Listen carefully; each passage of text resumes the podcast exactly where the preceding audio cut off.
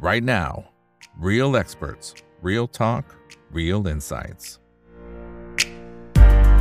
สวัสดีครับ สวัสดีเพื่อนนักลงทุนทุกคนนะครับ นี่คือ right now ใบอีกบันพศทุกเรื่องที่นักลงทุนต้องรู้ครับ และสำหรับวันนี้สิ่งที่เราต้องรู้นะครับ ก็เป็นมุมมองแล้วก็วิสัยทัศน์นะครับ ของผู้บริหารจากบริษัท NL Development จำกัดมาชนตัวย่อคือ NL นั่นเองนะครับ ก็เป็นบริษัทผู้รับเหมาก่อสร้างแบบครบวงจร one stop service นะครับ แล้วก็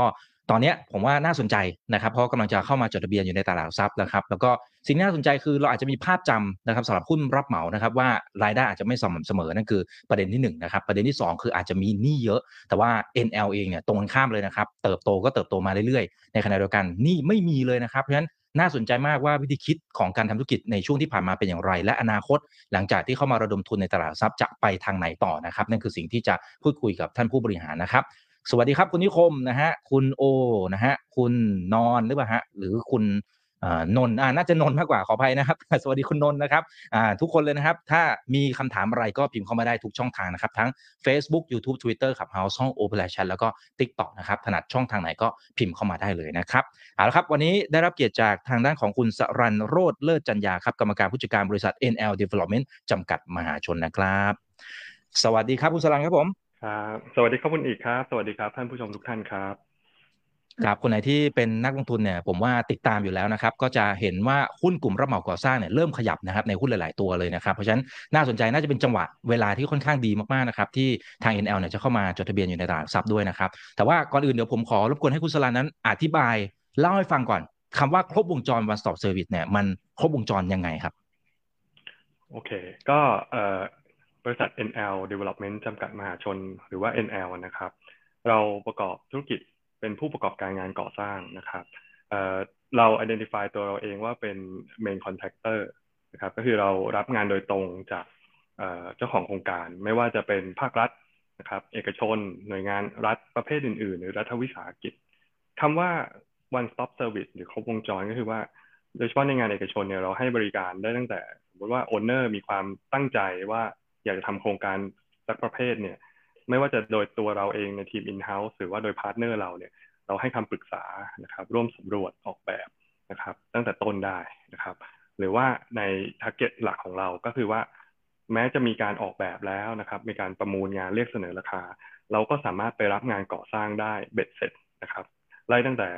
ที่ดินว่างเปล่าเลยหรือมีอาคารเดิม เราเริ่มตั้งแต่ทุบรื้อได้เลยนะครับ แล้วก็ ทำงานฟ u n เดชั n เสาเข็มฐานรากนะครับ ขึ้นมางาน structure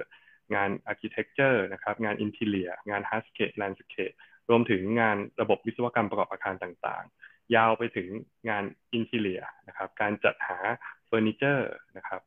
จนกระทั่งเราสามารถ handover โครงการ พร้อมให้ผู้ว่าจ้าง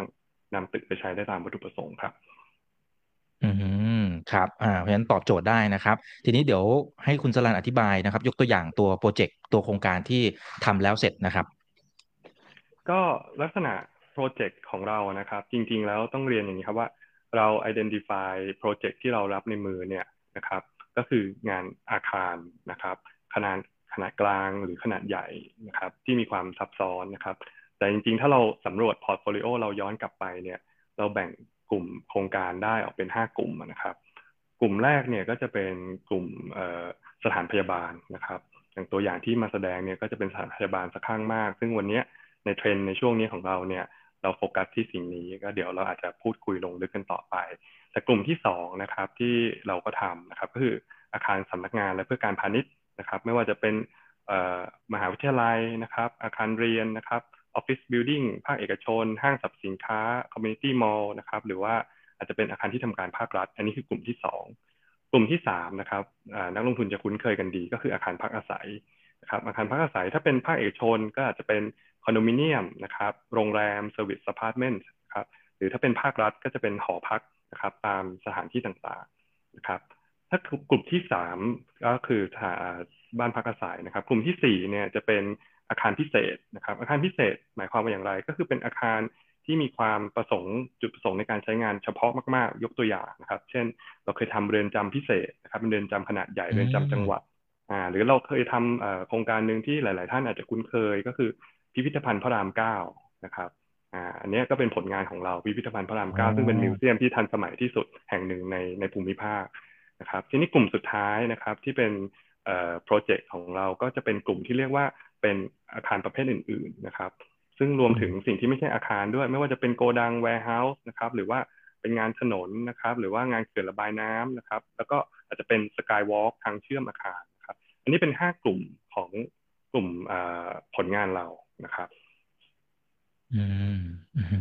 ครับอันนี้เป็นตัวอย่างนะครับ เดี๋ยวกลุ่มลูกค้าต่างๆ เดี๋ยวจะมาเจาะเพิ่มเติมนะครับ แต่ว่าจริงๆแล้ว ก่อนที่จะมาถึงทุกวันนี้ แล้วก็เป็นบริษัทยักษ์ใหญ่เนี่ยนะครับจริงๆก็ผ่านร้อนผ่านหนาวมากว่า 40 กว่าปีแล้วนะครับในช่วงที่ผ่านมาเนี่ยนะครับผ่านจุดสำคัญสำคัญนะครับ ที่กลายเป็นจุดเปลี่ยนของธุรกิจเนี่ยในเรื่องไหนบ้างนะครับ ครับก็จริงๆ NL นะครับเราก่อตั้งเมื่อปี 2524 นะครับก็กำลังจะเข้าสู่ปีที่ 43 แล้ว ต้องเรียนว่า NL ก็เหมือนหลาย ๆ ธุรกิจในประเทศเรานะครับ ก็คือเริ่มจาก Family Business NL เองก่อตั้งโดยคุณพ่อผมนะครับคุณภูมิสันรถและจัญญาในปี 24 ตั้งแต่ Day 1จนปัจจุบันเนี่ยเราทำธุรกิจก่อสร้างเพียงอย่างเดียวเลย ไม่เคยวอกแวกไปทำอย่างอื่นนะครับ ทีนี้จุดเริ่มต้นก็คงเหมือนผู้รับเหมาทั่ว ๆ ไป เริ่มที่งานขนาดเล็กนะครับ งานอาคารขนาดเล็ก งานถนนขนาดเล็กนะครับ เราทำมาสัก10ปี15ปีเนี่ย เราเริ่มชัดเจนแล้วว่าสิ่งที่เราถนัดน่าจะเป็นงานอาคารนะครับ ตอนนั้นเราก็มีโอกาสทำอาคารขนาดกลางนี่แหละนะครับ ที่มีผลงานในหลักร้อยล้านนะครับ ได้รับความไว้เนื้อเชื่อใจจากหน่วยงานภาครัฐเป็นหลักในช่วงต้นขยับมาในปี 39 เนี่ย เราเริ่มมีผลงานที่เพียงพอครับเริ่มได้รับงานอาคารที่มีความเฉพาะมากขึ้นนะครับ ก็หนึ่งในนั้นก็คือจุดเริ่มต้นของการทำงานโรงพยาบาลนะครับ ในปี 2539 เรารับงานโรงพยาบาลสมุทรปราการ ซึ่งเป็นโรงพยาบาลสังกัดกระทรวงสาธารณสุข ก็ต้องนับว่าเป็นอาคารพิเศษโครงการแรกเลยของ NL นะครับเราก็ทำงานภาครัฐเป็นหลักเรื่อยมา จนกระทั่งเกิดวิกฤตการณ์ต้มยำกุ้งนะครับในช่วงปี 40 จุดเปลี่ยนตรงนั้นเนี่ยบอกว่าเราอยู่รอดมาได้อย่างมั่นคงนะครับ ทีนี้พอสถานการณ์ต้มยำกุ้งผ่านไปเนี่ยช่วงนั้นถ้านักลงทุนหลาย ๆ ท่านทราบเนี่ยก็จะเห็นว่าทั้งเออ owner นะครับ developer หรือผู้รับเหมาที่ทำงาน คอนโดมิเนียมเนี่ยก็ล้มหายตายจากไปประมาณหนึ่งพอชักประมาณปีสี่ห้าสี่หกเนี่ยเศรษฐกิจเริ่มฟื้นกลับมาเนี่ยเขาก็กลับมาใหม่ในการทำงานคอนโดมิเนียมนะครับ ซึ่งตอนนั้นเนี่ย player ของผู้รับเหมาที่มีความพร้อม ทั้งเงินทุนแล้วก็สภาพสถานะของผู้รับเหมาเองที่มีความพร้อมเนี่ยหายไปเยอะมากนะครับ จึงจึงเกิด gap ในตลาดนะครับ ตอนนั้นเราก็ได้รับความไว้เนื้อเชื่อใจนะครับ จาก consult นะครับ ในวงการเราจะมี consult ซึ่งเป็นที่ปรึกษาของผู้ว่าจ้าง ครับก็มาเชิญซิว่า NL สนใจไหมที่จะเข้าไปทำงานภาคเอกชนจุดเปลี่ยนสำคัญก็คือปี 47 นะครับ ซึ่งเราก็เลยกลับไปเราไปเริ่มทำงานคอนโดมิเนียมทำงานอาคารสูงนะครับ แล้วก็ทำหมู่บ้านด้วย ตอนนั้นเราทำให้โนเบิลนะครับทำให้แลนด์เฮาส์แล้วก็เริ่มขยับขยายไปทำงานเอกชน เช่น โรงแรม Siam@Siam ไปทำโรงแรมให้กลุ่ม ibis ของ The Erawan Group นะครับทำ service apartment หลากหลาย ดังนั้นก็แปลว่าตั้งแต่ปี 47 เนี่ย เป็นต้นมาเราจึงสามารถรับงานได้ทั้งผู้ว่าจ้างเอกชนแล้วก็ภาครัฐอ่าอันนี้เป็น turning point สำคัญหนึ่งเลยที่ทำให้เรามีวันนี้นะครับ คือเราสามารถดินามิกไปตามกลไกตลาดได้ควบคู่กันไปตอนปี 47 เราก็ขยายงานแล้วก็มีการแปลงสภาพเป็นมหาชนด้วยนะครับ เพื่อเตรียมความพร้อมว่าถ้าการขยายงานเนี่ยมากขึ้นนะครับ เราอาจจะ มีความพร้อมเสมอที่จะเข้าระดมทุนนะครับ ตั้งแต่ปี 47 อย่างไรก็ตามสิ่งที่เราค้นพบอันหนึ่งก็คือว่าพอเรารับงานจำนวนมากเนี่ยมี project ที่หลากหลายเนี่ยเรามีความจำเป็นที่จะต้องมีเซอร์วิสฟ a ซิลิตี้มีทีม support ที่เพียงพอครับเราเลยตัดสินใจลงทุนตอนช่วงประมาณปี 50 เนี่ย เราไปซื้อที่ดินนะครับ อยู่บริเวณพุทธมณฑลสายเจ็ดนะครับอำเภอสามพรานจังหวัดนครปฐมเนี่ยเราเริ่มต้นก็คือเราสร้างเป็นโกดังก่อน นะครับเป็น warehouse นะครับในการสต็อกอุปกรณ์งานก่อสร้างนะครับเป็นศูนย์เครื่องจักรเป็นยาสำหรับเก็บอุปกรณ์ formwork แบบหล่อนะครับซ่อมสร้างเครื่องจักรเพื่อให้เราสามารถ utilize สินทรัพย์ที่เรามีได้เต็มที่ที่สุดพอเราทำแบบนี้เรามองว่าเออมัน work นะครับเพราะว่ามันทำให้เราควบคุม cost ควบคุมคุณภาพได้ดีขึ้น แล้วในสถานการณ์แต่ละช่วงของก่อสร้างนะครับ มันก็จะมีความผันผวนของราคาวัสดุ นะวัสดุอันนึงที่ผันผวนมากๆเลยก็คือเหล็กเส้นครับเหล็กเส้นก็ผันผวนในลักษณะ commodity นะครับทีนี้พูดให้ท่านผู้ชมเห็นภาพก็คือว่าในงานอาคารขนาดใหญ่แบบที่เราทำเนี่ยเหล็กเส้นเนี่ยมีมูลค่าคิดเป็นประมาณ 10%นะครับของของมูลค่าโครงการ สมมติงานพันล้านเนี่ยเป็นเหล็กเส้นซะประมาณหนึ่งร้อยล้านบาท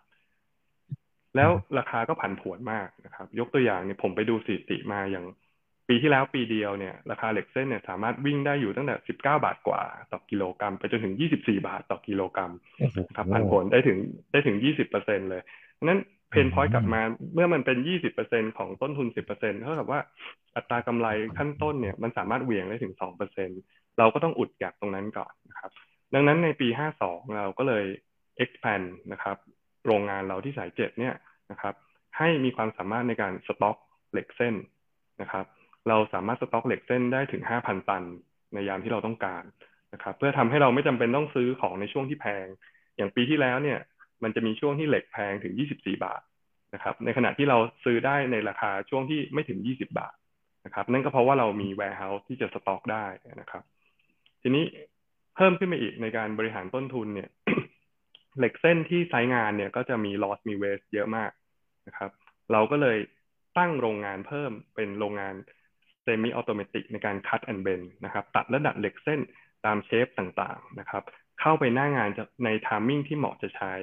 ตัวนี้ก็จะไม่เกิดเศษนะครับไม่เกิด loss ไม่เกิดของสูญหายนะครับเศษเหล็กที่ตัดแล้วเหลือเป็นเศษจริงๆเนี่ยยาวไม่ถึง 20 เซนในโรงงาน แล้วก็เก็บไว้เป็นสครับไว้ขายในยามที่ราคาเหล็กสูงขึ้นได้อีกนะครับก็คือธุรกิจก่อสร้างนะครับมาจิ้นมันไม่สูง มันต้องควบคุมคอสแล้วก็ต้องเก็บทุกเม็ด ครับ อันนี้ก็เป็นวิวัฒนาการที่สำคัญในช่วงปี 52 นะครับ ที่เราเสริมประสิทธิภาพที่โรงงานเรานะครับ ถัดมาเราก็เลยได้มีโอกาสทำงานที่หลากหลายมากขึ้นนะครับ ในปี 54 เราเคยทำโรงเรียนโยธินบุรณะ ถ้าหลาย ๆ ท่านเคยผ่านโรงเรียนโยธินบุรณะเนี่ยรูปทรงอาคารจะแปลกตาเป็นเป็นรูปเหมือนลูกข่างอย่างนี้ใช่ไหมครับ ดูภายนอกอาจจะเอ๊ะมันแปลกตาแต่จริง ๆ มันสร้างยากมากนะครับ เพราะว่ามันขึ้นด้วยงานโครงสร้างนะครับ ที่เป็นคอสลอ แต่ด้านบนเนี่ยที่มันเห็นเป็น shape แปลกๆได้ มันเป็น steel structure ขนาดใหญ่ ซึ่งอาคารที่เป็นเหล็กรูปพรรณในเมืองไทยยังมีไม่เยอะมากนักนะครับ อย่างไรก็ตามจุดเปลี่ยนที่สำคัญของ NL เกิดขึ้นในช่วงประมาณปี 57 58 59 นะครับ คือก็เป็นช่วงที่ผมเข้ามาดูแลนะครับ เราก็มองว่า เออเราจะยังไงต่อนะครับ ตอนนั้นเราทำกันมาสัก 30 กว่าปีแล้วนะครับ เราจะเดินยังไงต่อธุรกิจนี้ เราก็เจอว่าธุรกิจคอนโดเนี่ย ซึ่งตอนนั้นเราก็รับอยู่หลายงานเนี่ย มันจะมีไซเคิลของมันนะครับ เราก็ต้องมองว่า เอ๊ะแล้วต่อเนื่องจะเป็นยังไง New S curve คืออะไรครับ เราก็ได้เห็นผมก็ได้ยินได้ฟังเหมือนท่านผู้ชมได้ยินได้ฟังมาตลอดว่า ทุกรัฐบาลจะบอกว่าประเทศไทยนะครับ นอกจากชูเรื่องการท่องเที่ยวแล้วจะชูเรื่องการเป็น medical hub ด้วย อ่า ผมก็ผมก็โฟกัสที่ตรงเนี้ย ติดตามตลาดมาสักสองสามปี ผมมองว่ามันใช่แล้วนะครับ เราก็ไปสำรวจผลงานเราบนเชลฟ์เนี่ยที่รุ่นคุณพ่อสร้างไว้ว่าเอ้เรามีผลงานอะไรบ้างที่พอจะขายได้ แล้วปรากฏว่าจริงๆ เราก็มีงานโรงพยาบาลในมือหลายโรงนะ ทั้งเอกชนทั้งภาครัฐนะครับ แล้วผมก็ไปศึกษานะครับ อาศัยโอกาสที่ได้พูดคุยได้เจอผู้รับเหมาในภูมิภาคอาเซียนนะครับ ในสมาคมก่อสร้างมีการพบปะสังสรรค์กัน ก็เจอว่าที่สิงคโปร์เนี่ยเขา เขาใช้เทคโนโลยีใหม่เรื่อง BIM นะครับ ซึ่งเดี๋ยวอาจจะขยายความใน step ถัดไปนะครับ เราก็เลยเรียนรู้เรื่อง BIM นั้นในช่วงปี 59 เนี่ยมันมีการประมูลงานโรงพยาบาลขนาดใหญ่นะครับ เราก็เลยลองเข้าประมูลดู ก็ปรากฏว่าในปี 59 เนี่ยจังหวะดีนะครับ เราเข้าประมูลแล้วก็ได้งานใหญ่สองงานพร้อมกัน ไม่ใช่ในปีเดียวกันนะครับ ในวันเดียวกันเลยสองโครงการเนี่ยนะครับ ก็เป็นเป็นการประมูลเช้าที่หนึ่งบ่ายที่หนึ่งนะครับ ก็เป็นโรงพยาบาลวชิระพยาบาล เป็นอาคารผู้ป่วยนอกนะครับ แล้วก็เป็นศูนย์ความก้าวหน้านะครับ เป็นอาคารวิจัยของโรงพยาบาลจุฬาลงกรณ์สองโครงการนี้มูลค่ารวมกันสามพันล้านบาทนะครับ กว่าสามพันล้านบาท ซึ่งปัจจุบันเนี่ยได้ handover ส่งมอบไปเรียบร้อยแล้ว ตรงนี้แหละเป็นบันไดก้าวกระโดดให้เราเนี่ยไม่ไม่ถูก constraint ใดๆ และในการที่จะเข้าประมูลงานอาคารพิเศษขนาดใหญ่นะครับเพราะผลงานเรามีเพียงพอ ทีนี้จริง ๆ แล้วเนี่ย NL ก็ค่อย ๆ เติบโตเรื่อยมานะครับหกหนึ่งหกสองก็มาเจอโควิด เหมือนที่ทุกคนเจอนะครับ จริง ๆ แผนในการขยายแล้วระดมทุนเรา เราก็เลยเวทแอนซีนิดนึงนะครับ เราก็เลยตัดสินใจว่าช่วงในปีหกสามหกสี่เนี่ย เราต้องลดความเสี่ยงหน่อย มันอาจจะไม่ใช่จังหวะที่ควรจะโกรธนะครับ เราก็เลยตัดสินใจลดความเสี่ยงในการรับงานภาคเอกชนลง ไปโฟกัสที่งานโรงพยาบาลที่เราถนัดแล้วเนี่ย แล้วก็งานภาครัฐเป็นหลักนะครับ ถ้าท่านนักลงทุนเห็นในงบของเราอาจจะเห็นว่า เอ๊ะทำไมหกสามหกสี่หกห้ามันดูเรเวนิวมันลดลดลงอะไรเงี้ยนะครับ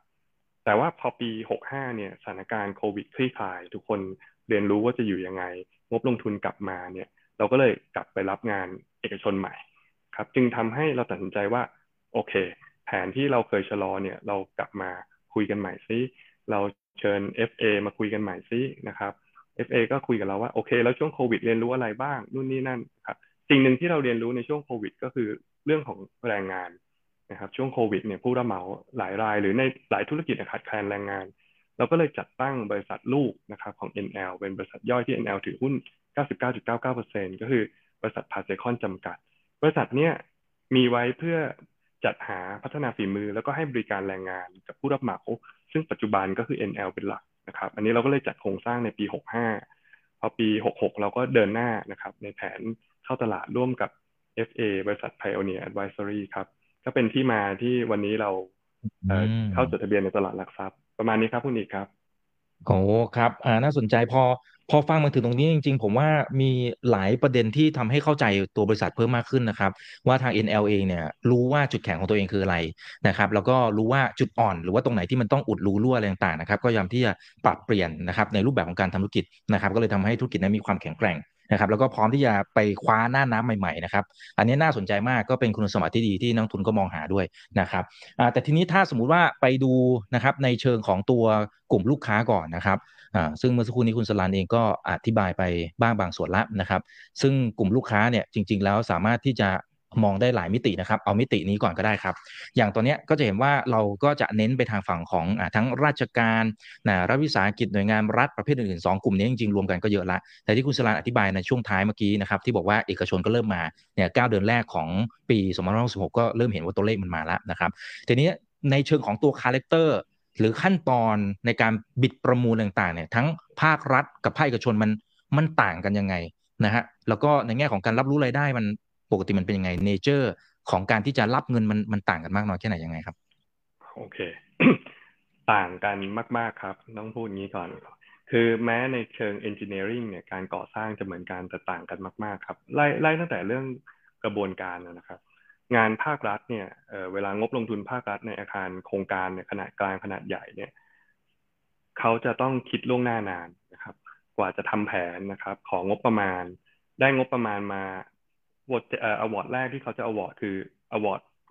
สัญญาผู้ออกแบบก่อนนะครับ ว่าจ้างบริษัทผู้ออกแบบก่อน แล้วก็เขาก็จะต้องมีงบประมาณเตรียมไว้อยู่แล้วสำหรับงานก่อสร้าง แล้วก็งบประมาณสำหรับบริษัทควบคุมงานนะครับ ทีนี้สิ่งที่ผู้รับเหมาจะเห็นก่อนเนี่ยก็คือตามแผนปีงบประมาณนะครับ เราจะพอเห็นนะครับ เพราะว่าเขาต้องเปิดเผยนะครับ เพียงแต่ว่าเราอาจจะไม่รู้แน่ชัดว่าเมื่อไหร่นะครับ จะถึงเข้าสู่ขั้นตอนบิดดิ้งนะครับ ทีนี้เขาออกแบบเนี่ยอาจจะกินเวลาประมาณครึ่งหรือถึงหนึ่งปีงบประมาณสเต็ปถัดมาเนี่ยเมื่อจะเข้าบิดดิ้งนะครับ ก็มันมาในหลายยุคนะครับ ถ้าเป็นสมัยก่อนนะครับ นักลงทุนอาจจะคุ้นว่ายื่นซองประมูลนะครับ เมื่อเจ็ดแปดปีก่อนเป็นระบบ e-auction นะครับ ไปเคาะกันที่ตลาดกลาง อยู่กันนั่งกันคนละห้องเคาะแข่งกัน แต่ปัจจุบันนะครับ ภายใต้พรบจัดซื้อจัดจ้างปี 2560 เนี่ย ระบบเขาเรียกว่าเป็น EG procurement government procurement รูปธรรมของการประมูลเนี่ยก็เป็น e-bidding นะครับผู้รับเหมาจะอยู่ที่ไหนก็ได้นะครับ ก็ขอให้ล็อกอินเข้าไป แล้วก็ยื่นเสนอราคา หรือยื่นเสนอเอ่อ เอกสารหลักฐานแผนงานต่างๆนะครับ ลักษณะก็จะเป็นอย่างนี้ ทีนี้การแข่งขัน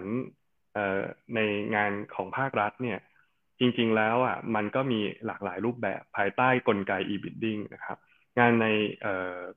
เป็นการก่อสร้างทั่วๆไป ก็คือแข่งราคาพูดง่ายๆก็มันก็เหมือนในอดีตนะครับ ยื่นซองใครต่ำสุดชนะนะครับ e-bidding ปัจจุบันก็เหมือนกันก็ยื่นราคาไปใครต่ำสุด ก็อาจจะชนะ แต่พอยื่นราคาต่ำสุดปุ๊บเขาก็ต้องไปตรวจคุณสมบัติก่อนข้อเสนอครบถ้วนไหมคุณผ่าน qualification ตาม TOR ไหม TOR นี่แหละคือสิ่งสำคัญ งานภาครัฐจะกำหนดเสมอว่าเขากำลังจะสร้างอะไรนะครับนะครับ มีงบประมาณเท่าไหร่ ระยะเวลาเท่าไหร่นะครับ นอกเหนือจากนั้นแล้วคุณสมบัติขั้นต้นของผู้ที่จะเข้าร่วมแข่งขันได้มีอะไร ก็อาจจะกำหนดด้านผลงาน อันนี้คือตัวชี้วัดหลัก เช่น จะสร้างโรงพยาบาลหนึ่งพันล้านบาทครับ ส่วนใหญ่ก็จะต้องกำหนดว่าต้องมีผลงานประเภทเดียวกันนะ นั่นก็หมายถึงโรงพยาบาลนะครับ ก็อาจจะวางคุณสมบัติไว้ที่ประมาณห้าสิบนะครับสี่สิบถึงห้าสิบเปอร์เซ็นต์แปลว่าถ้าคุณจะเข้าประมูลงานพันล้านได้เนี่ย อย่างน้อยคุณน่าจะต้องมีผลงานโรงพยาบาลสี่ร้อยถึงห้าร้อยล้าน อ่า ทีนี้จุดสำคัญอันนึงของงานที่มีความซับซ้อนอย่างงานโรงพยาบาลเนี่ยก็คือว่าจริง ๆ พรบจัดซื้อจัดจ้างเนี่ยได้ระบุไว้ว่า หากงานนั้นมีความซับซ้อนเป็นพิเศษนะครับ อาจจะไม่จำเป็นต้องแข่งราคาทั้งร้อยเปอร์เซ็นก็ได้นะครับ ก็เลยมีวิธีการแข่งขันที่เขาเรียกว่า price performance นะครับ อันนี้ก็จะเป็นการให้คุณสมบัติทางด้านราคาอาจจะสามสิบเปอร์เซ็นห้าสิบเปอร์เซ็นหกสิบเปอร์เซ็นส่วนที่เหลือเนี่ยจะเป็นการให้คุณสมบัติตาม performance ของผู้แข่งขัน อาจจะเป็นเรื่องของบุคลากรพร้อมไหมนะครับนำเสนอแผนงานเป็นอย่างไร ใครนำเสนอว่าจะทำได้เร็วกว่า ใครจะรับประกันได้มากกว่านะครับ มี method statement อย่างไร แผนความปลอดภัยเป็นอย่างไร ก็เอาทั้งหมดมา combine แล้วก็ออกมาเป็นคะแนน แพ้ชนะกันด้วยคะแนน อันนี้คือ process ในการประมูลของภาครัฐ ทีนี้ตัดภาพไป process ในการประมูลของภาคเอกชน อันนี้จะ vary มากนะครับ เอกชนบางรายคุยกันตั้งแต่ยังไม่มีแบบ คือเขามั่นใจมาก เรียกเรามา work ด้วยกันเลย ก็คือ จิ้มเลยว่าจะให้ให้เราทำนะแล้วก็ช่วยกัน work กับผู้ออกแบบรายนี้นะ หรือช่วยเราแนะนำผู้ออกแบบมาหน่อยนะครับ หรือถ้าโดยทั่วๆไปหน่อยก็คือเขาก็ออกแบบจะเสร็จแล้วละ่ะเขาก็จะเรียกเชิญก่อน ส่งแบบมาให้คิดนะครับ แล้วก็เป็นการเสนอราคา แต่ก็จะเต็มไปด้วยการ present รอบที่หนึ่งรอบที่สองเรียกปรับฐานราคา ค่อยๆ ตัดทีละรายออกไปออกไปอาจจะเหลือรอบสุดท้ายสองสามรายนะครับแต่เอกชนเนี่ยก็จะดีอย่างคือ เขาไม่ได้วัดที่รายที่ถูกที่สุดเสมอไปเพราะเขารู้ว่าจ่ายถูกแต่งานไม่เสร็จ นั่นมันไม่ถูกจริงใช่ไหมครับเขาก็ต้องการความมั่นใจว่าเป็นรายที่สามารถเดลิเวอร์งานนี้ได้ทั้งคุณภาพและระยะเวลา เพราะว่าเอกชนก็คือลงทุนสร้างอะไรสักอย่างเพื่อไปทำธุรกิจ ไม่ว่าจะเป็นคอนโดมิเนียมหรือหรือโรงพยาบาลก็ตามนะครับ การได้งานมาของภาครัฐและเอกชน ก็เลยมีทั้งความคล้ายแล้วก็ความต่างในตัว ทีนี้ ตอบคำถามคุณอีกต่อว่า แล้วเวลาทำงานต่างกันไหมก็ต่างอีกนะครับ ก็ต่างอีก เพราะว่า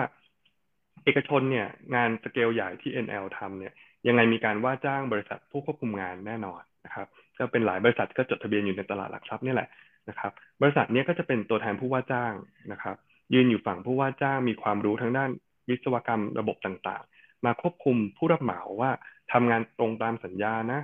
ตรงตามสเกจดูนะ ตรงตามแบบรูปรายการนะ เวลาเราจะทำอะไรเนี่ยก่อนจะทำเนี่ย เราก็ต้องขอ submit เพื่อไปขอ approve ผ่านทางผู้ออกแบบผ่านทางผู้ควบคุมงาน ถ้าผู้ควบคุมงานมีเรื่องไม่เคลียร์เรื่องแบบ ก็จะถามไปที่ปาร์ตี้ของผู้ออกแบบนะครับ แต่อย่างไรก็ดีขึ้นชื่อว่าเอกชนก็มีเจ้าของนะครับ การตัดสินใจจะรวดเร็วนะครับยังไงก็มีซีอหรือมีคุณหมอลงมาฟันแบบผมจะเอาอย่างนี้ไม่เอาอย่างนี้นะครับ ก็ก็จะเร็วกว่านะครับ ในแง่การวางแผนและการทำงานก็จะเร็วกว่า ที่สำคัญการก่อสร้างก็ต้องเร็วกว่า เพราะเขาจะรีบใช้ตึก ไม่ว่าจะเป็นเงินสดก็ดีที่เขามีหรือเขาไฟแนนซ์มาเนี่ยสิ่งสำคัญคืออยากรีบใช้ตึกนี้ไงงานโรงพยาบาล สมมุติว่าเรายกตัวอย่างงานโรงพยาบาลมูลค่าพันล้านด้วยกันเนี่ย งานเอกชนอาจจะสร้างแค่สองปีสองปีครึ่ง แต่งานราชการอาจจะสร้างถึงสี่ปีนะครับ อันนี้คือความต่างอ่าเหตุเหตุที่งานราชการสร้างช้ากว่าในมุมมองของผมเนี่ยก็มีสองปัจจัยหลัก ปัจจัยที่หนึ่งนะครับ อันนี้เป็นปัจจัยหลักเลยก็คือ ด้วยการวางแผนงบประมาณ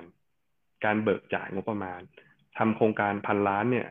อาจจะได้เงินจากภาครัฐมาเนี่ยต้องแบ่งจ่ายสามสี่ปีงบประมาณ ดังนั้นแผนงานของผู้รับเหมาก็ต้องเป็นไปตามปีงบประมาณ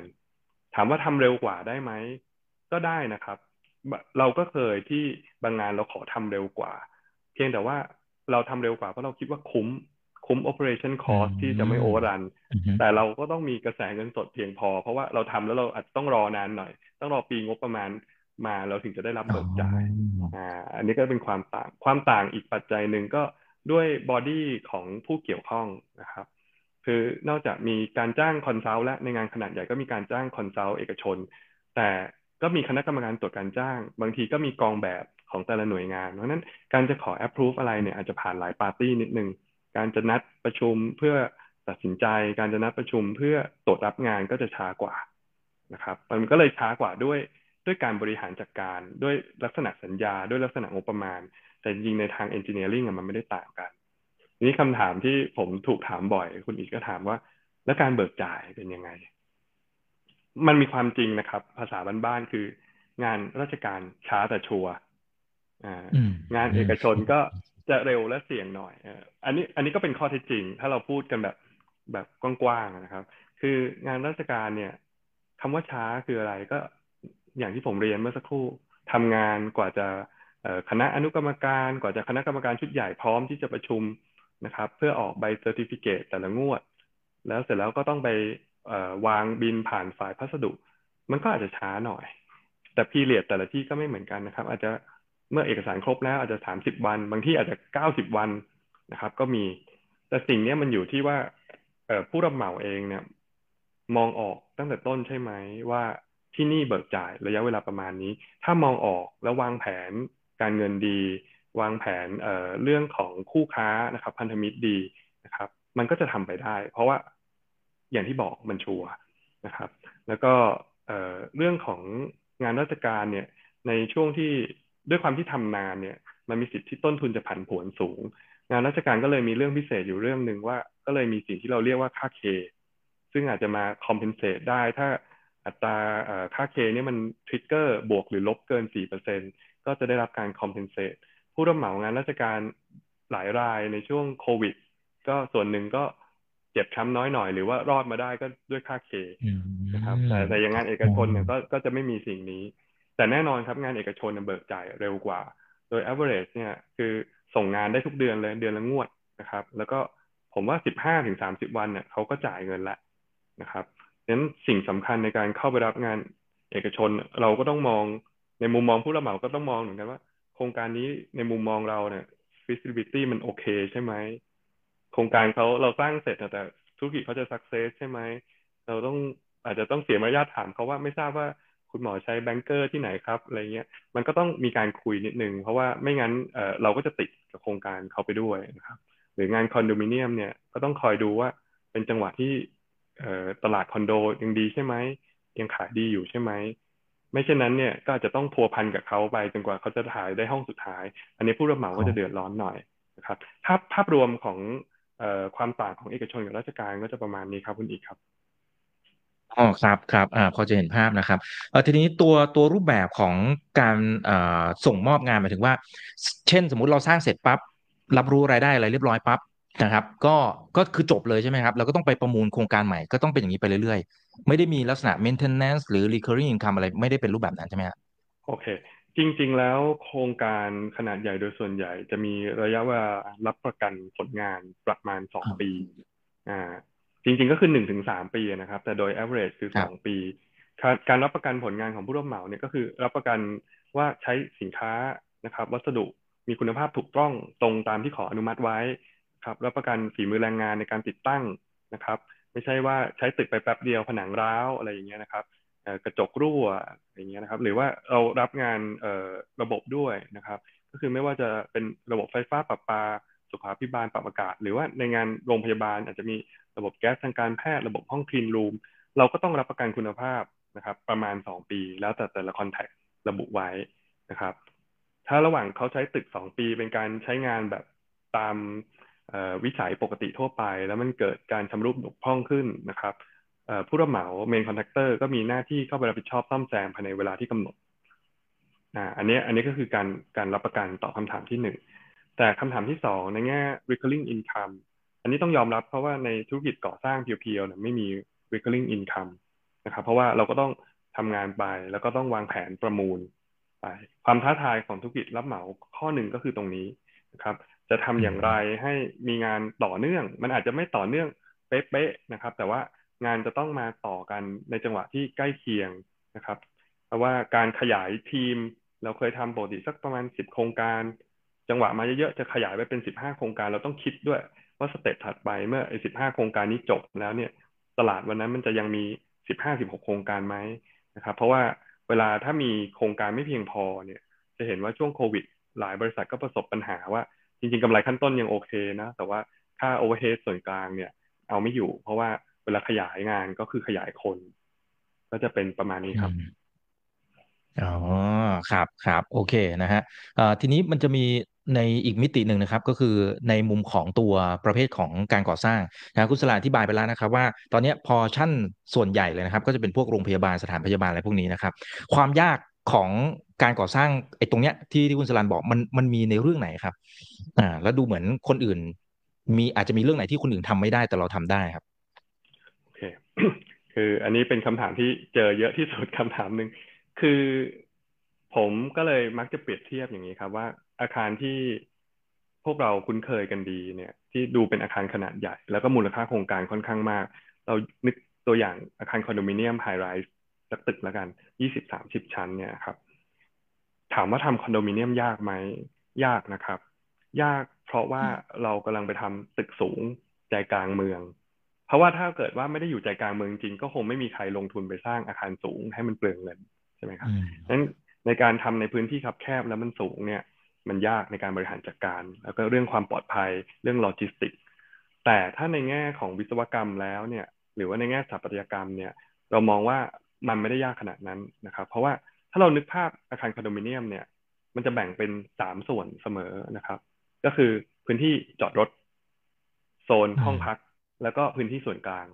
ในอดีตสระว่ายน้ำอาจจะอยู่ชั้นเจ็ดปัจจุบันสระว่ายน้ำอยู่ดาดฟ้านะครับ มันก็จะเป็นอย่างนี้ครับ ดังนั้นจ อดรถจะสามชั้นห้าชั้นจะใต้ดินหรืออะไร มันก็จะไปในโครงสร้างที่คล้ายๆกันนะครับ พอขึ้นไปในส่วนของชั้นหอห้องพักเนี่ยนะครับ ถ้าขึ้นไปในส่วนของชั้นห้องพักเนี่ย แต่ละฟลอร์เนี่ยแปลนก็จะคล้ายๆกัน เหมือนเวลาเราไปเลือกซื้อห้องเขาจะเอา floor plan เรามาให้ดูใช่ไหมครับตึกหนึ่งนะมีฟลอร์หนึ่งมีแปดห้องห้องริมสุดเป็นห้อง two bedroom ห้องตรงกลางเป็นสตูดิโอแล้วก็เลือกเลยว่าจะเอาชั้นไหน แปลว่า ลักษณะในช่วงของจะกี่สิบชั้นก็ตามที่เป็นห้องพักเนี่ยมันจะเป็น typical ในการก่อสร้างที่เป็น typical เนี่ยมันก็จะเร็วนะครับ แล้วก็ไม่ซับซ้อนนะครับ เราก็สามารถใช้ไม้แบบ formwork นะครับ หรือ slip form เนี่ยทำขึ้นไปเรื่อย ๆ ได้นะครับ และที่สำคัญความซับซ้อนของระบบวิศวกรรมที่เป็นงานระบบไม่ว่าจะเป็นไฟฟ้า ประปา ปรับอากาศ แสงสว่าง เครื่องกล มันจะค่อนข้างซิมเพิลและตายตัว และแพทเทิร์นมันก็จะเหมือนเหมือนกันทุกชั้น นะครับ อันนี้คืองานอาคารสูงที่ทุกคนพอจะมองเห็นภาพ ทีนี้พอมาถามว่า แล้วโรงพยาบาลล่ะมันซับซ้อนกว่ายังไง ครับ ผมก็จะบอกว่า เราลองนึกภาพเข้าไปโรงพยาบาลขนาดใหญ่สักหน่อย ไม่ว่าจะเป็นโรงพยาบาลเอกชน หรือโรงพยาบาลรัฐนะครับ ไม่ว่าจะเป็นจุฬาวชิระหรือที่ศิริราชนะครับ เราเข้าไปเนี่ย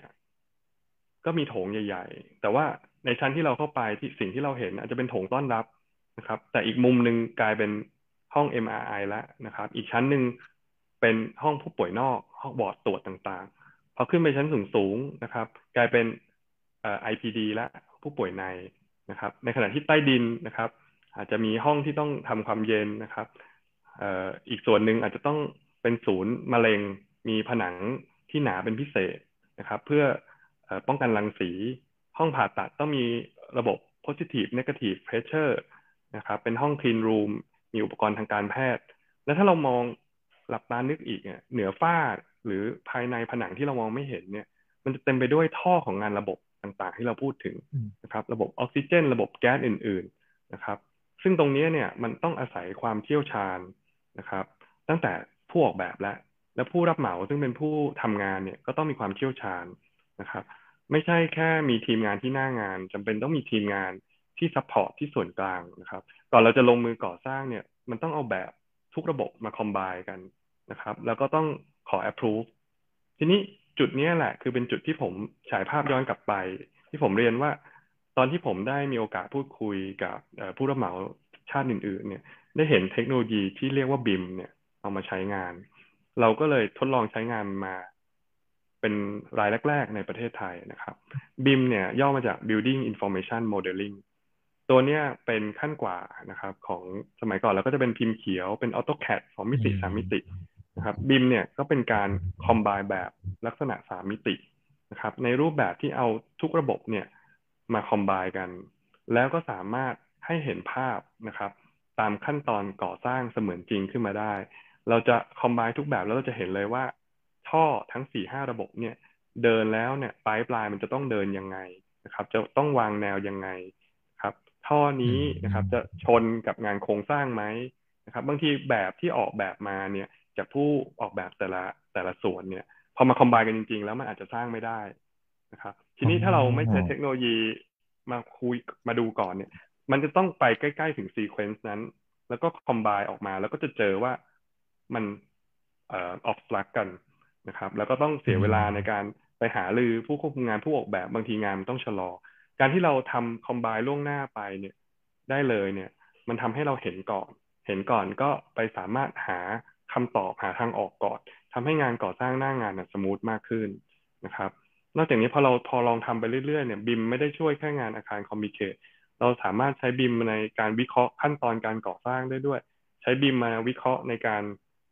ทำแบบหล่อคอนกรีตนะครับ สามารถให้เรา utilize เครื่องจักร เครื่องมือแล้วก็แบบหล่อที่เรามีอยู่ได้คุ้มค่าที่สุดนะครับ แล้วแล้วก็จะเป็น value added ให้กับ owner ด้วย เพราะว่าเวลาเราส่งมอบโครงการเนี่ย เราก็จะส่งมอบ as build drawing ก็คือสิ่งที่สร้างจริงเนี่ยในลักษณะของบิมนะครับ owner เขาก็จะเอาสิ่งเนี้ยไปใช้ในการบริหารจัดการอาคาร คอยดูแล maintenance ได้ ก็คือมันจะเหมือนเสมือนจริงเลยครับ เหมือนกับว่าเดินเข้าไปในห้องเป็นสามมิติ แล้วก็จะบอกได้เลยว่าเครื่องแอร์ตัวนี้นะ รหัสอะไรนะครับ ล้างครั้งสุดท้ายเมื่อไหร่ ซึ่ง owner สามารถเอาสิ่งนี้ไปบริหารจัดการในการ maintenance หรือ PM อาคารของเขาต่อได้ อันนี้ก็คือความซับซ้อนของงานก่อสร้างโรงพยาบาลให้ให้ผู้ผู้ชมพอเห็นภาพคร่าวๆนะครับ ว่ามันต่างอย่างไร แล้วก็ถือโอกาสอาจจะแถมด้วยว่า NL เนี่ยที่พูดเรื่องบิมเนี่ยคือเอามาใช้ยังไง แล้วมันเสิร์ฟกันยังไง ก็จะเป็นประมาณนี้ครับ ครับ อพอฟังดูแล้วจริงๆไอตัวเทคโนโลยีบิมนะครับที่คุณสลันและทีมผู้บริหารเนี่ยเอามาใช้เป็นคนแรกๆเนี่ยก็น่าจะเป็นหนึ่งในคีย์หลักที่สำคัญทีนี้เจ้าอื่นๆเนี่ยเขาเขาเข้าถึงตัวเทคโนโลยีตัวนี้ได้ง่ายไหมครับ ถ้าสมมติเขาบอกโอ้ยเนี่ยคุณสลันเนี่ยทำมาขนาดนี้ละมันสักเซสมันแม่นยำนะสามารถลดเวสอะไรพวกนี้ได้นะครับเพราะฉะนั้นทำบ้างเนี่ยอันนี้มันได้ไหมครับ ต้องบอกว่ามีโอกาสสำหรับทุกคนเสมอนะครับ แต่ว่าถ้าเราพูดในสิ่งที่เราเป็นเจ้าแรก ๆ มาเนี่ย เกือบสิบปีที่เราทดลองเนี่ย สิ่งนี้เป็นสิ่งที่ใหม่มาก แล้วก็เอ่อการลงทุนของโปรแกรมที่คือคือ BIM เป็นเหมือนแพลตฟอร์มนะครับ แต่ว่าโปรแกรมที่มันเสิร์ฟในแพลตฟอร์มของ BIM เนี่ย จริง ๆ ราคาค่อนข้างสูงนะครับ แล้วก็เป็นการจ่าย license รายปี แล้วยิ่งเราทำเราใช้งานแบบ full scale เนี่ย อย่าง NL เราใช้บิมตั้งแต่ตอนขั้นตอนประมูลเนี่ย จริง ๆ ค่าใช้จ่ายในตรงนี้สูงมาก โอเค ดังนั้นแปลว่าเหมือนมีเงินก็เข้าถึงได้ แต่ know how เป็นเรื่องไม่ง่ายครับ คือการที่จะแม้กระทั่งผมเองในช่วงแรกๆ การจะสู้กับวัฒนธรรมของคนในองค์กรให้มาใช้เนี่ยเป็นเพนพอยต์นะครับ แล้วก็ผมก็คุยกับผู้รับเหมารายใหญ่หนึ่งที่สิงคโปร์เขาบอกว่าอ๋อเนี่ยเดี๋ยวเป็นสิ่งที่ยูต้องเจอแน่ๆเพราะเขาเจอมาก่อน คือการจะให้ทุกคนเปลี่ยน mindset นะว่า เพราะว่า learning curve ทุกอย่างที่มันเป็นเรื่องใหม่เนี่ย มันมัน struggle เสมอ ทีนี้ในช่วงสามสี่ปีแรกที่เราทดลองเนี่ย ต้องเรียกว่ามันเป็นเหมือน pilot project ครับ ลองไปไม่ก่อให้เกิดรายได้อะไรเลย แต่มาถึงวันนี้เรามองว่าคุ้มค่า เพราะจริง ๆ ตั้งแต่งานที่เราได้ในปีห้าเก้าครับ ที่โรงพยาบาลจุฬากับโรงพยาบาลวชิระเนี่ย จริง ๆ งานโรงพยาบาลจุฬางานนั้นน่ะกำหนดเลย เป็นงานแรกที่เราเจอเลยว่ากำหนดเลยว่าต้องทำงานด้วยบิมและสิ่งหนึ่งที่เราสิ่งหนึ่งที่เราได้งานมาก็เพราะว่าเรา พิสูจได้ว่าเรามีความรู้เรื่องนี้อ่านะครับ ในขณะเดียวกันช่วงตั้งแต่ปีห้าเก้าหกศูนย์หกหนึ่งมาเนี่ย จริง ๆ โครงการส่วนใหญ่ไม่ได้พูดถึงเรื่องนี้ แต่ในเมื่อ NL เราจะใช้แล้วเนี่ย เลยเป็น policy ภายในว่าไม่ว่างานของนั้นผู้ออกแบบโค้ดคุมงานหรือว่าทางโอนเนอร์จะบังคับหรือไม่ก็ตาม แต่ NL เราบังคับให้ระบบงานเราเดินด้วยบิมนะครับ ดังนั้นปัจจุบันเนี่ยงานที่ซับซ้อนเนี่ย เขาก็จะเริ่มดีควายว่าต้องทำงานด้วยบิมมากขึ้น ซึ่งซึ่งเราก็มีความพร้อมนะครับแล้วผมเชื่อว่าถึงจุดหนึ่งสิ่งนี้มันก็จะเป็น standardize ของของงานอาคารที่มีความซับซ้อนเอง เพียงแต่ว่า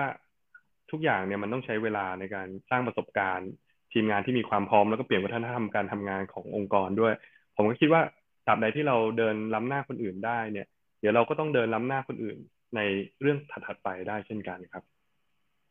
อืม ครับครับอ่าก็มีการปรับตัวอยู่ตลอดนะครับ โอเค ทีนี้ขอ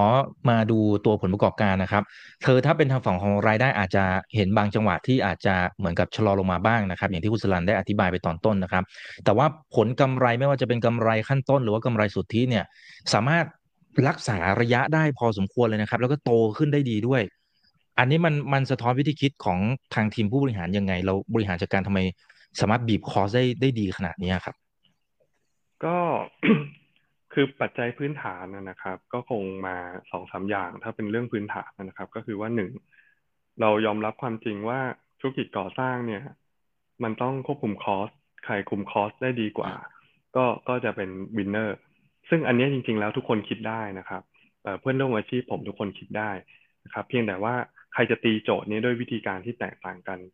เราก็พยายามทุกวิถีทางอย่างที่ฉายภาพมาตลอดนะครับ ไม่ว่าจะการ บริหารจัดการต้นทุนมีการมี service center นะครับ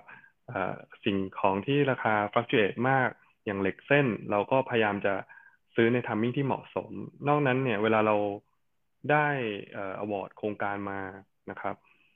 จริงๆ มันต้องพูดว่าตั้งแต่ก่อนเราจะประมูลแล้ว เรา breakdown cost อย่างละเอียดเลยเราก็ใช้ BIM เข้ามาช่วย ทีนี้พอเราได้ award งานมาเนี่ยสำคัญเลยก็คือแผนแผนการทำงานแผนการใช้งาน เราจะรู้แล้วว่า โปรเจกต์นี้ทั้งโปรเจกต์มันต้องใช้อะไรบ้าง เมื่อเรารู้เร็วทำให้เราวางแผนได้เร็วว่า ของบางอย่างเนี่ย ได้งานมาควรจะรีบปิดสัญญาหรือล็อกราคา แต่ของบางอย่างเนี่ยมันอาจจะต้องในเมื่อมันอีกหกเดือนแปดเดือนใช้ แล้วมองว่าจุดนี้เป็นจุดที่ราคามันน่าจะอยู่ในจุดที่สูง เราก็เข้าทำสัญญาหรือซื้อในทามมิ่งที่เหมาะสม อันนี้ก็คือเป็นเรื่องที่หนึ่งนะครับ ในแง่การควบคุมต้นทุน แล้วก็ในช่วงประมาณสักสามปีมาเนี่ย เราเอา ERP มาใช้ด้วย นะครับมันเลยยิ่งทำให้เราวิเคราะห์ต้นทุน แล้วก็มอนิเตอร์ต้นทุนได้ได้ real time มากขึ้นนะครับ อันนี้ก็เป็นอานิสงส์อันหนึ่งที่ได้จากการที่มีแผนจะเข้าตลาดนะครับ เพราะถูก require ว่าจะต้องมี ERP ในการบริหารต้นทุนในเรื่องทางบัญชี ปัจจัยที่สองเนี่ย ผมว่าก็คงเป็นเรื่องของประสบการณ์นะครับ ประสบการณ์ที่สั่งสมกันมา แล้วก็ระบบงานที่ทำให้เราเบรกดาวน์คอสละเอียดมากนะครับ แล้วก็ประเมินต่างๆ ได้ล่วงหน้าหลายครั้งถ้าเราเห็นเร็วเนี่ย นอกจากลด loss ลด waste แล้วเนี่ย บางครั้งเนี่ยในงานเอกชน เขาเปิดโอกาสให้เราทำ value engineering เราสามารถนำเสนอได้ว่า งานตรงเนี้ยที่กำลังจะทำเนี่ย ถ้าเราคิดนอกกรอบสักนิด แต่ยังบนอยู่บนพื้นฐานของทางวิศวกรรมเนี่ย เราก็ save cost project owner ก็ save cost ถ้ามันเกิด win-win situation เนี่ยบางทีมันทำให้ค่าใช้จ่ายของทุกคนมันลดลง อันนี้ก็เป็นอีกอานิสงส์หนึ่งที่ทำให้เราควบคุมต้นทุนได้ดีนะครับ แต่ที่สำคัญอันนึงเลยที่เรามองว่าเป็นจุดแข็งของเรามาโดยตลอดแต่ว่าจากการเดินสายพบนักลงทุนก็ดีหรือว่าทาง FA ก็ดีฉายภาพสะท้อนว่าเออจุดแข็งอันนึงของ NL เลยก็คือเรื่องวินัยทางการเงินนะ เราไม่มีหนี้นะครับ เราเราใช้ working capital ในการทำงาน ตัวเนี้ยถามว่าทำไมเราถึงทำอย่างนี้นะครับ เพราะว่าผมคิดว่าตลอดระยะเวลากว่า 40 ปี ที่ที่ผมได้ได้เห็นได้ทราบเนี่ย มันก็ไม่เคยมีช่วงไหนที่ธุรกิจก่อสร้างจะมีมาจิ้นที่แบบสูงหวือหวาอะไรเลยนะครับ ต้องยอมรับว่า เหมือนที่เราคุยกันเนี่ยเมื่อเมื่อสักครู่เราคุยกันได้ยินบางทีบอกธุรกิจก่อสร้างมันไม่เซ็กซี่อะอ่ามันมันไม่ดูน่าดึงดูดนะผมคิดว่าเราก็ยอมรับความจริงนะครับคุณอีกว่าธุรกิจก่อสร้างมันก็เป็นอย่างเนี้ยนะครับธุรกิจก่อสร้างมันก็เป็นอย่างเนี้ย จริงอยู่ว่าในงานในบางประเภทมาจิ้นก็สูงกว่าบางประเภท ในบางทัมมิ่งมาจิ้นก็ดีกว่าบางทัมมิ่งนะครับเป็นไปตามกลไกตลาด แต่บอททอมไลน์แล้วธุรกิจก่อสร้างมาจิ้นมันก็อยู่แค่นี้แหละนะครับ ดังนั้นสิ่งที่เราไม่ควรจะเสียก็คือเรื่องของค่าใช้จ่ายทางการเงิน ตัวนี้ NL รักษาเรื่องนี้มาโดยตลอดนะครับทำให้เราไม่มีค่าใช้จ่ายที่ไม่ควรจะเกิด จะเห็นว่าอัตรา DE หรือว่าการจ่ายดอกเบี้ยเราเนี้ยแทบไม่มีเลย นะครับ ก็อันนี้คือสามสี่ปัจจัยหลัก ๆ ที่ทำให้เราคุมคอสอยู่ แต่ถามว่าแล้วมันเกิดอะไรขึ้นในปีหกสามหกสี่หกห้าที่เลเวนิวมันลดลง ผมก็ต้องเรียนว่ามันเป็นการลดลงด้วยความตั้งใจนะครับ มันก็กลับมาที่คำพูดเดิมอีกว่า เราต้องยอมรับความจริง คือช่วงปีหกหนึ่งหกสองนะครับ เรายังมีทำคอนโดอยู่บ้าง ทุกๆ สิ้นปีเนี่ย developer ก็จะมาคุยแล้ว ปีหน้านะ จะมีตรงนั้นตรงนี้ NL สนใจอันไหนบ้างถึงเวลาเขาจะได้เชิญ แต่สิ่งที่เกิดขึ้นคือ พอปีหกสองจริง ๆ แล้วหลาย ๆ โครงการที่คุยคุยกันไว้ เขาโพสต์โพนหมดนะตอนนั้นเนี่ยผมก็บอกว่า โอเค ที่คิดไว้ตอนช่วงปีห้าเก้าสงสัยจะมาถึงแล้วคือไซเคิลมันมาถึงแล้วไซเคิลที่ตลาดคอนโดเนี่ย มันชักจะเริ่มชะลอนะครับ หรือเราทำคอนโดเนี่ย เราก็ ผมก็ช่างสังเกตอะเราขับรถไปตอนกลางคืนเห็นคอนโดเยอะๆเลยแต่แบบไฟมันมืดๆนะเหมือนไม่มีคนอยู่อะไรเงี้ย เมื่อเราเห็นตรงนั้นจริง ๆ เราเราเราเริ่มตั้งแต่ประมาณปีหกสองแล้วครับว่า เอ้งั้นเราชะลอชะลอคอนโดหน่อยนะ เพราะว่าเออเราก็ผ่านวิกฤตมา เราก็รู้ว่ามันจะเกิดอะไรขึ้นกับเราได้บ้างนะครับ ทีนี้จุดตัดสำคัญมันมาในปีหกสามนะตอนหกสามเนี่ย ช่วงต้นปีเราได้ยินแต่ข่าวโควิดที่อู่ฮั่นเมืองจีนอะไรเงี้ย ทุกคนยังเขาดาวกันอยู่เลยใช่ไหมครับดูดูเป็นเรื่องไกลตัวไกลตัว แต่พอประมาณสัก quarter หนึ่ง quarter สองชักเริ่มมาแล้วถึงถึงถึงเมืองไทยแล้วตอนนั้นเนี่ยเราก็ทำงานอยู่หลากหลายโรงพยาบาลนะครับ ทั้งเลิศศิลป์ทั้งจุฬาบ้างวชิระบ้าง ก็ผมเองหรือทีมผู้บริหารเองก็ใกล้ชิดคุณหมอก็ถามคุณหมอ สิ่งที่ได้รับคำตอบมาตรงกันหมดก็คือว่า เออโควิด นี่ดูจะเป็นเรื่องน่ากลัวนะ แล้วก็ มันดู uncertain มากเลย แล้วก็แนวโน้มมันน่าจะยาวนะครับ มันน่าจะยาว เพราะมันเป็นเหมือน pandemic ตอนนั้นเนี่ยผมก็คิดแล้วก็คุยกับผู้ใหญ่นะครับ ทั้งคุณพ่อทั้งผู้บริหารหรือผู้ใหญ่ภายนอกที่ผมนับถือ ก็ได้บทเรียนมาว่า อย่าลืมว่าทุกวิกฤตเนี่ย ผู้รับเหมาจะจะเจ็บตัวเสมอ ถ้าโครงการที่ท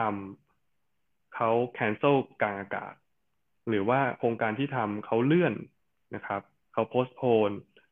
อันเนี้ยผู้รับเหมาจะติดไปด้วย เพราะว่ายิ่งเราทำอาคารเนี่ยมันไม่เหมือนทำบ้านเดี่ยวทำบ้านเดี่ยวเฟสหนึ่งสามสี่สิบหลังเนี่ย ถ้าขายไม่ดีจบแค่สิบห้าหลังก็ได้ แล้วจบกันแค่นี้ทำคอนโดสี่สิบชั้นเนี่ย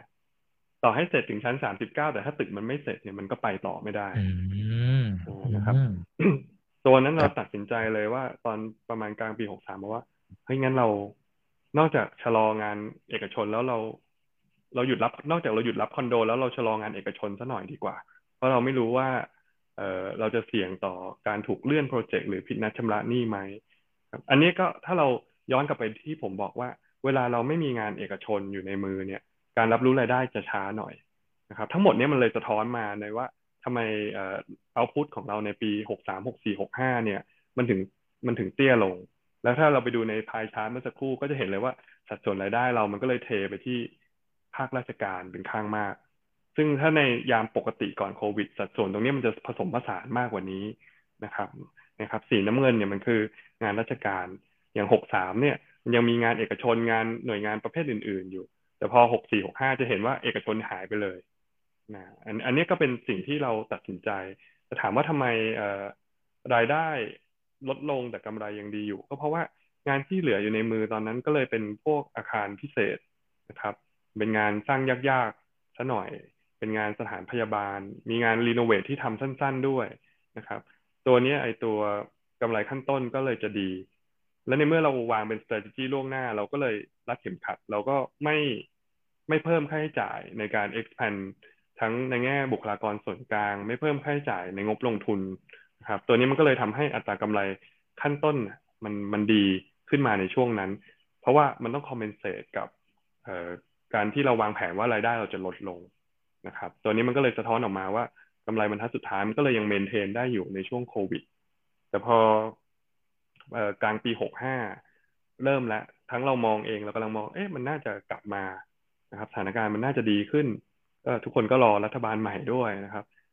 ที่กำลังระหว่างกำลังคิดว่ามันน่าจะดีกำลังกำลังจะใส่เกียร์เดินหน้าแล้วเรื่องงานเอกชน ก็ปรากฏว่าก็มีงานเอกชนติดต่อมาจริง ๆนะครับ ซึ่งไม่ว่าจะเป็น รีโนเวทด้วยสร้างใหม่ด้วยนะครับ มี Data Center ด้วย มีโรงพยาบาลเอกชนด้วยนะครับ แล้วก็มีงานที่เป็นงบประมาณเอ่อกึ่งกึ่งเป็นงบประมาณของเขาเองไม่ใช่ภาครัฐนะครับ ด้วย ตัวนี้เราก็เลยเข้าไปประมูลแล้วก็รับงาน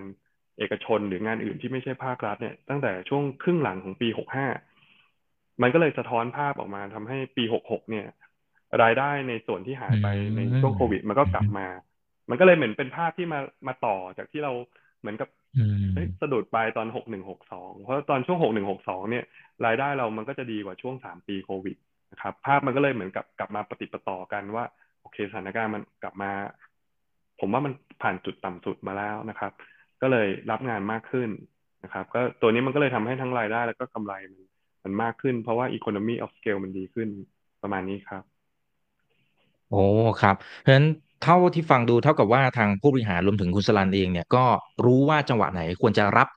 ควรไหนจังหวะไหนควรจะรุก จังหวะไหนควรจะรอ อันนี้โอ้โหน่าสนใจมากๆนะครับนักลงทุนนะครับโอเคนะฮะทีนี้เราคุยเผื่อแป๊บเดียวนี้ประมาณ 52 นาทีแล้วนะครับงั้นเดี๋ยวขอให้คุณสลันเล่าให้ฟังหน่อยนะครับว่า แล้วการที่เข้ามาระดมทุนในตลาด IPO ในในตลาดหลักทรัพย์ในรอบนี้นะครับ จะนำเงินไปต่อยอดในมิติไหน แล้วก็เค้กก้อนนี้นะครับ มันมีโอกาสที่จะโตจากในเรื่องอะไรบ้างนะครับ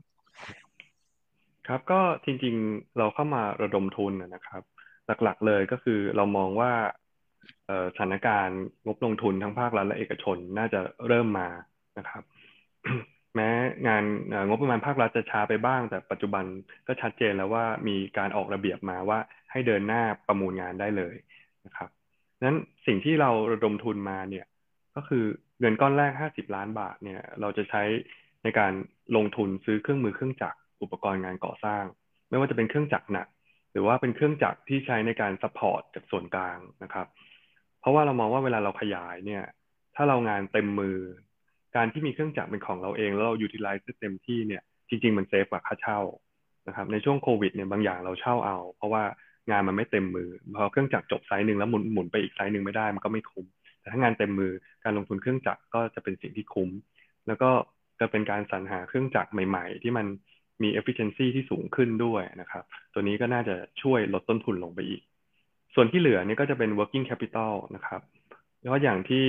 จุดแข็งที่คุณอีกก็สอบถามว่าเราไม่มีหนี้ดังนั้น ผมเชื่อว่าเวลาจะขยายงานเนี่ย มันต้องคีบจุดแข็งนี้เป็นหัวใจหลักไว้ ก็ต้องขยายงานกันโดยใช้ working cap นะครับ ไม่ไม่ใช้เงินกู้ยืมไม่มีหนี้เพราะว่าไม่ว่าจะสถานการณ์ดีหรือสถานการณ์แข่งขันที่สูงเนี่ย สุดท้ายแล้วนี่คือสิ่งที่ เราสามารถเซฟได้และไม่จ่าย ก็คือดอกเบี้ยครับ ก็มันก็ straight forward ไปนี่ภาพรวมของอุตสาหกรรมก่อสร้างเนี่ย จริง ๆ มันก็จะมีน้ำหนัก 7-8%ของ GDP ในประเทศไทยในช่วงหลังๆ มาโดยตลอดครับดังนั้นงบลงทุนเนี่ยทั้งงานภาครัฐเนี่ย ซึ่งคนส่วนใหญ่ก็จะมองเห็นเป็นทางด้าน infrastructure เป็นส่วนใหญ่ ซึ่งก็จะมี player รายใหญ่ ๆ ที่เขาก็แข่งขันกัน แต่ว่าในงานอาคารเนี่ยที่เป็นอาคาร ขนาดกลางใหญ่ โดยเฉพาะอาคารสถานพยาบาลเนี่ย จริง ๆ ถ้าเราไปเปิดดูงบลงทุนเนี่ยยังมีอีกมากนะครับ ไม่ว่าจะเป็นโรงพยาบาลศูนย์ โรงพยาบาลของคณะแพทย์ต่างๆ เราก็ได้เห็นข่าวว่าทั้งมหาวิทยาลัย เอกชน และมหาวิทยาลัยรัฐบาล มีการก่อตั้งคณะแพทย์กันมากขึ้นอ่าก็จะต้องมีการสร้างทั้งตึกคณะแพทย์ด้วย สร้างอาคารโรงพยาบาลด้วย แล้วก็งานเอกชนเองเนี่ยกลับมาอย่างชัดเจน นะครับไม่ว่าจะเป็นโรงพยาบาลเอกชนขนาดใหญ่ที่เป็นเชนขนาดใหญ่เนี่ยเขาก็เริ่มขยายออกไปหัวเมือง มีการไปรวบบางแบรนด์เข้ามาที่เหมือนเป็น sub-brand ในขณะที่โรงพยาบาลเอกชนบางรายเนี่ยมีมีกลุ่มตลาดเฉพาะเลย อันนี้ผมก็เซอร์ไพรส์ได้ความรู้จากจากลูกค้าที่ติดต่อมา บางคนเขาไปปักหมุดอยู่ตามนิคมอุตสาหกรรมเพราะเขาไปพันธมิตรกับโรงงานนะครับ เพราะว่า target เขาคือประกันสังคม และสิ่งหนึ่งที่ที่เราเห็นนะแล้วเราก็เริ่มได้งานมาแล้วก็คือ โรงพยาบาลเฉพาะทางนะครับภาคเอกชนนี่แหละ ไม่ว่าจะเป็นโรงพยาบาลรักษาออฟฟิศซินโดรมเรื่องกระดูกและข้อโรงพยาบาลรักษามะเร็งภาคเอกชนนะครับ อันนี้ก็เลยคิดว่ามีโอกาส นอกเหนือจากนั้นเนี่ยผมเชื่อว่าจะมีสิ่งหนึ่งที่เกิดขึ้นมากขึ้นเรื่อยๆ ก็คือเป็นเหมือนคล้ายๆว่าเป็น nursing home นะครับสำหรับสังคมสูงวัยนะครับเป็น residential บวกกับเป็น hospital ในตัวครับผมก็เลยมองว่า การระดมทุนในครั้งนี้ก็เพื่อสามารถเตรียมพร้อมในการที่จะคว้าโอกาสในการเข้ารับงาน แล้วก็ยังรักษาจุดแข็งเรื่องเอ่อเอ่อต้นทุนทางการเงินที่ต่ำเอาไว้ได้ครับ อืมครับครับเออเรามีโอกาสที่จะไปต่างประเทศด้วยไหมครับ มันสามารถ Copy แล้วก็ไป Paste ที่นู่นได้ไหมครับ จริง ๆ เป็นสิ่งที่เรามอนิเตอร์มาตลอดนะครับ ผมผมมองว่าผู้รับเหมาเอง ไปต่างประเทศเนี่ย ต้องเรียนว่ายังไม่เคยเจอที่เป็นเคสที่ success เท่าไหร่นะครับเพราะว่าในตลาดที่จะไปเนี่ย ก็ส่วนใหญ่ก็จะเป็น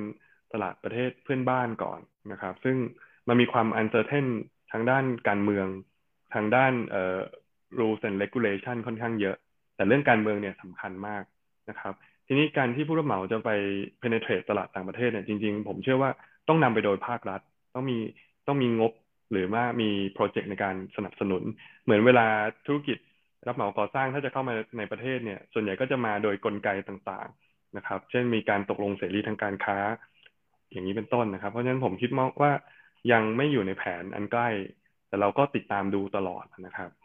แต่ผมคิดว่าตลาดในเมืองไทยเนี่ย แล้ว NL ก็ไม่ได้โฟกัสแค่ในกรุงเทพด้วย นะครับเพราะเราก็ขึ้นไปทำเชียงใหม่ได้ทำพัทยาทำภูเก็ตเราก็ทำมาแล้วเนี่ย คิดว่าตลาดและ opportunity ในประเทศไทยเลย ก็ยังมีเยอะครับ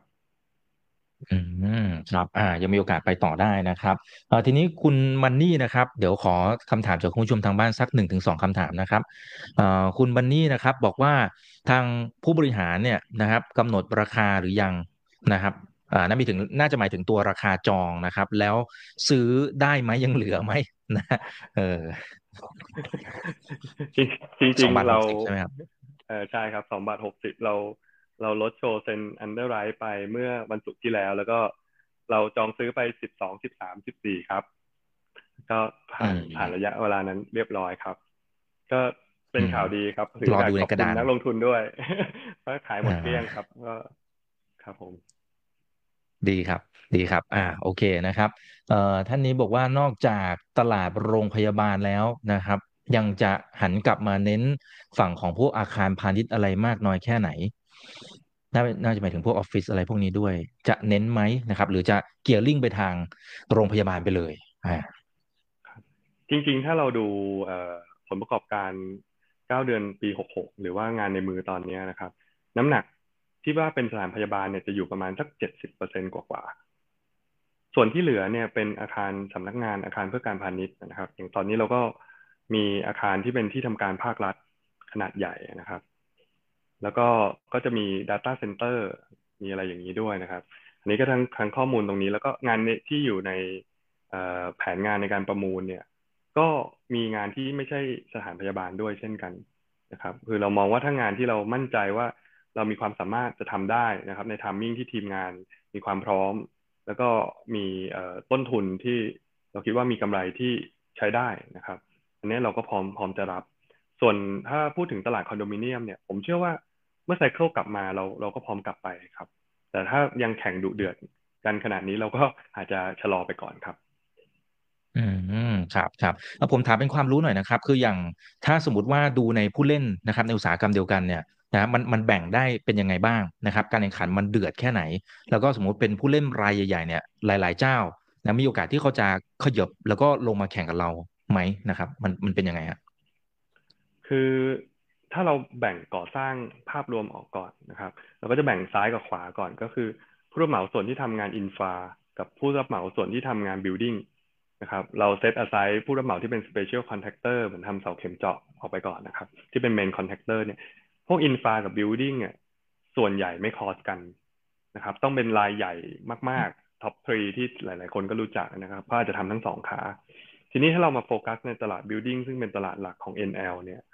ผู้รับเหมาที่ทำ building เองเนี่ยก็ก็จะแบ่งในสองแกน แกนหนึ่งเนี่ยก็คือแบ่งโดยการว่ารับงานราชการหรือรับงานเอกชน อันนี้ชัดมาก เพราะว่าอย่างที่ผมเรียนตอนต้นรายการว่าการบริหารสัญญา การบริหารการเบิกจ่าย การบริหารการทำงานมันไม่เหมือนกันเลย ม้ในเชิง engineering ก็จะเหมือนกันก็ตามเนี่ยนะครับนั้นผู้รับเหมาที่รับงานสองขาทั้งเอกชนและราชการแบบ NL เนี่ยมีน้อยรายครับตัวนี้เป็นข้อได้เปรียบของเราว่าเราก็ไดนามิกไปตามสถานการณ์ ทีนี้ถ้าแบ่งกันตามประเภทของงานเนี่ย ผู้รับเหมาที่ทำงานอาคารสาธารณะ ผมใช้คำนี้แล้วกันนะครับ ที่ทำการโรงพยาบาลโรงเรียนอะไรเงี้ยกับผู้รับเหมาที่ทำงานคอนโดมิเนียมเนี่ย ตัวนี้ก็เหมือนกันก็จะคอสกันน้อยหน่อย ถ้าเราเข้าไปกลางเมืองเราเห็น คอนโดที่ช่วงขึ้นบูมบูมๆเนี่ยลองสังเกตป้ายก็จะมีอยู่เจ็ดแปดรายที่ที่รับงานเยอะๆนะครับพวกนั้นเขาก็จะโฟกัสที่คอนโดถามว่าบางรายในนั้นเขาอาจจะทำงานอาคารประเภทอื่นด้วยไหม ก็ใช่ก็อาจจะทำงาน office building ด้วยห้างสรรพสินค้าด้วย แต่ว่าผู้รับเหมาที่ทำงานโรงพยาบาลเนี่ยจริงๆมีน้อยยิ่งกว่านะครับ แต่ก็เช่นเดียวกันเป็นจุดแข็งของเราเป็นกลยุทธ์ของเราว่า เราก็ไดนามิกได้ทั้งว่าตลาดภาครัฐภาคเอกชน แล้วก็เราก็มีแคตตากราย ประเภทงานที่เราทำได้อยู่ประมาณ5ประเภท ซึ่งผมคิดว่าเราก็ครอบคลุมทั้งหมดแล้วนะครับ ของงานอาคารครับ อืม ครับครับอ่าโอเคนะครับ เพราะฉะนั้นก็ถือว่าเป็นอีกหนึ่งหุ้นที่น่าสนใจมากๆเลยนะครับ เพื่อนลงทุนแต่ว่าอย่างไรก็ตาม ทุกการลงทุนมันก็มีความเสี่ยงนะครับ เพราะฉะนั้นก็อยากจะให้แนะนำนะครับ ไปอ่านหนังสือชี้ชวนนะครับ แล้วก็กลับไปทบทวนดูนะครับสำหรับตัว business model นะครับแล้วก็วิธีคิดของผู้บริหารซึ่งส่วนตัวผมคิดว่าน่าสนใจมากๆเลยนะครับอ่าเดี๋ยวรบกวนคุณสรันฝากทิ้งท้ายนะครับ สร้างความเชื่อมั่นให้กับเพื่อนๆนักลงทุนทุกคนเลยครับอ่าถึง key highlight สำคัญสำคัญครับนะครับก็ บริษัท NL นะครับ เราก่อตั้งมากว่า 40 ปีนะครับ เรามีประสบการณ์แล้วก็ผลงานอันยาวนานนะครับ คือในธุรกิจก่อสร้างเนี่ยนะครับ การจะได้โอกาสในการเข้าไปร่วมแข่งขัน หรือมีโอกาสได้รับงานต้องอาศัยผลงานนะครับ เพราะว่าผู้ว่าจ้างเนี่ยใช้เงินหลักร้อยหลักพันล้านเนี่ยในการสร้างสิ่งที่ไม่เคยมีมาก่อนนะครับ ตึกพวกนี้ไม่เคยซ้ำกันนะครับ ไม่มีตัวอย่างให้ดูว่าทำยังไง นะครับ ดังนั้นจำเป็นต้องได้ความเชื่อมั่นจากบริษัทก่อสร้างที่มีผลงาน มี track record มีวินัยทางการเงินที่ดีนะครับ เมื่อได้งานมาแล้วนะครับ ประสบการณ์อันยาวนานของ NL นะครับ บวกกับการใช้เทคโนโลยีนะครับ และระบบงาน เราก็เลยมีความมั่นใจว่าทุกงานเราทำสำเร็จ ในประวัติ NL 40 กว่าปี ไม่เคยทำงานล่าช้าและโดนค่าปรับนะครับ อันนี้คือสิ่งสำคัญ นอกเหนือจากนั้นเราก็มีการนำเทคโนโลยีสมัยใหม่มาใช้ ซึ่งผมคิดว่าจะเป็น standard ต่อไปในวงการรับเหมานะครับ เราถือว่าเราเดินล่วงหน้ามาค่อนข้างไกล เรามีศูนย์บริการนะครับ ที่ใช้ควบคุมต้นทุน นอกเหนือจากนั้น นอกเหนือจากเรื่องเหล็กเส้นแล้ว จริง ๆ NL ครบวงจร คือ NL มีโรงงานผลิตเฟอร์นิเจอร์ built-in ด้วยนะครับ เวลาได้งานที่มีตกแต่งภายในมา NL ก็สามารถทำเองได้ครับ สุดท้ายแล้วนะครับ ผมเชื่อว่าบริษัทเรามีวินัยทางการเงิน แล้วก็มีเป้าประสงค์ที่จะเป็นผู้ประกอบการงานก่อสร้างมืออาชีพ นอกจากระดมทุนไปในการขยายงานแล้วเนี่ยควบคู่กันไปเราเชื่อว่างานก่อสร้างนะครับ ใส่ใจสิ่งแวดล้อมนะครับ แล้วก็ใส่ใจความปลอดภัยนะครับ มีส่วนสำคัญที่จะยกระดับอุตสาหกรรมได้นะครับ ก็อยากเชิญเชิญนักลงทุนนะครับ ที่มีความสนใจนะครับ แม้วันนี้อาจจะต้องไปซื้อในกระดานก็ตามนะครับ ก็ก็คิดว่าฝากด้วยนะครับ เราอยู่ใน real sector นะครับ วันที่ 20 กุมภานี้เจอกันนะครับ ในตลาดเซ็ตครับผมได้ครับเอาละฮะวันนี้ขอบพระคุณมากครับคุณสรันครับ เป็นกำลังใจให้นะครัขอบคุณมากครับคุณเอกครับ ขอบคุณนะครับครับ ส่วนครั้งหน้าเป็นเรื่องไหนยังไง เดี๋ยวรอติดตามกันนะครับ นี่คือ right now by อิบันครบทุกเรื่องที่นักลงทุนต้องรู้ครับ สวัสดีครับ ถ้าชื่นชอบคอนเทนต์แบบนี้อย่าลืมกดติดตามช่องทางอื่นๆด้วยนะครับ ไม่ว่าจะเป็น Facebook, YouTube, Line Official, Instagram และ Twitter จะได้ไม่พลาดการวิเคราะห์และมุมมองเศรษฐกิจ และการลงทุนดีๆ แบบนี้ครับ อย่าลืมนะครับว่าเริ่มต้นวันนี้ดีที่สุด ขอให้ทุกท่านโชคดี และมีอิสรภาพในการใช้ชีวิต ผม อีกบรรพฒนาเพิ่มสุขครับ